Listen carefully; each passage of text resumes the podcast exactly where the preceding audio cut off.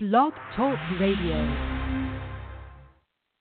Well, good morning and happy Wednesday. This is Sherry Poundstone with Coffee and the Word with Sherry. I am so excited to come to you this morning with the second part of our study in James. Now, this will be about a five minute devotional that I hope will set you up for the day and give you um, a jumping off point in studying about wisdom, because that's what we're going to be talking about today.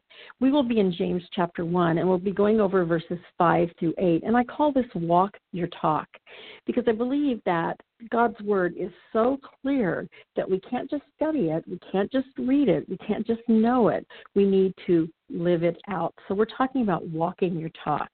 And again, today we will be talking about wisdom. So I'm going to begin reading, and I will read James 1, verses 5 through 8. James chapter 1, verse 5. If you need wisdom, if you want to know what God wants you to do, ask Him, and He will gladly tell you. He will not resent your asking. But when you ask him, be sure that you really expect him to answer, for a doubtful mind is as unsettled as a wave of the sea that is driven and tossed by the wind. People like that should not expect to receive anything from the Lord. They can't make up their minds. They waver back and forth in everything they do. Oh, how I love the Word of God. I have my cup of coffee, I've got my Bible, and that's all I need in the mornings, right? Okay, let's go to chapter, or excuse me, verse 5 again. If you need wisdom, if you want to know what God wants you to do, He's saying ask. So, wisdom James is talking about not only head knowledge, but about the ability to make wise decisions in tough times, in difficult circumstances. So, whenever we need wisdom, we can ask God for it, and He'll generously supply what we need. As Christ followers, we don't have to stumble around wondering what to do. We don't have to grope in the dark. We can ask the Lord for wisdom to guide our choices, and He will do that. God's willing to give us this wisdom that we're asking for because um, he is a generous God. He's a loving God. He wants to help us. He wants to give this to us. Sometimes we're unable to receive it, however, if our goals and our motives are self centered or not God centered.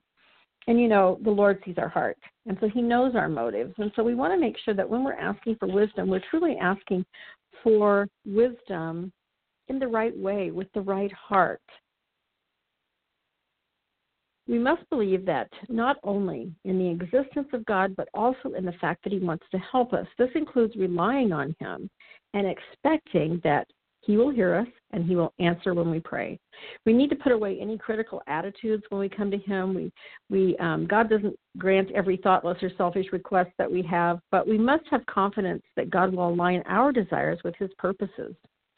Now, in verse 6, I'm going to reread that. It says, But when you ask him, be sure that you really expect him to answer, for a doubtful mind is as unsettled as a wave of the sea that is driven and tossed by the wind. A doubtful mind is not completely convinced that God's way is the best. Um, a doubtful mind is one that might go back and forth between what we want and what he uh, wants for us. And so a doubtful mind can often treat God's word like any human advice. In other words, when we ask a friend for advice, we know that we can either follow that advice or we can choose not to. And so when you have um, a, a, doubtful mind, sometimes we're treating God's word just like that human advice. In other words, we can hear it, we can read it, but eh, I don't necessarily need to follow it if I don't feel like it.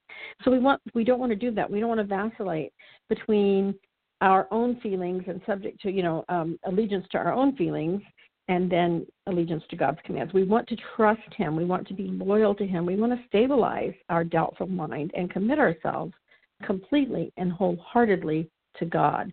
And if you've ever seen the ocean, you've seen that constant rolling of huge waves, and you know how restless that looks and how churning that is, subject to wind, gravity, tide, whatever's happening.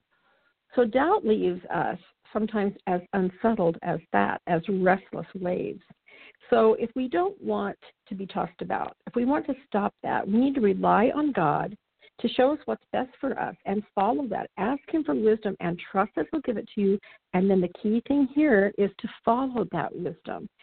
You know, our decisions will be sure and they'll be solid and they'll be powerful if we ask Him for the wisdom and then we listen to what He says and we follow that wisdom.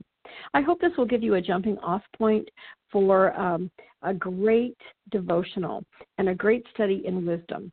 I have said in my last um, teaching, please, I suggest that you read the book of James through. It's only five chapters.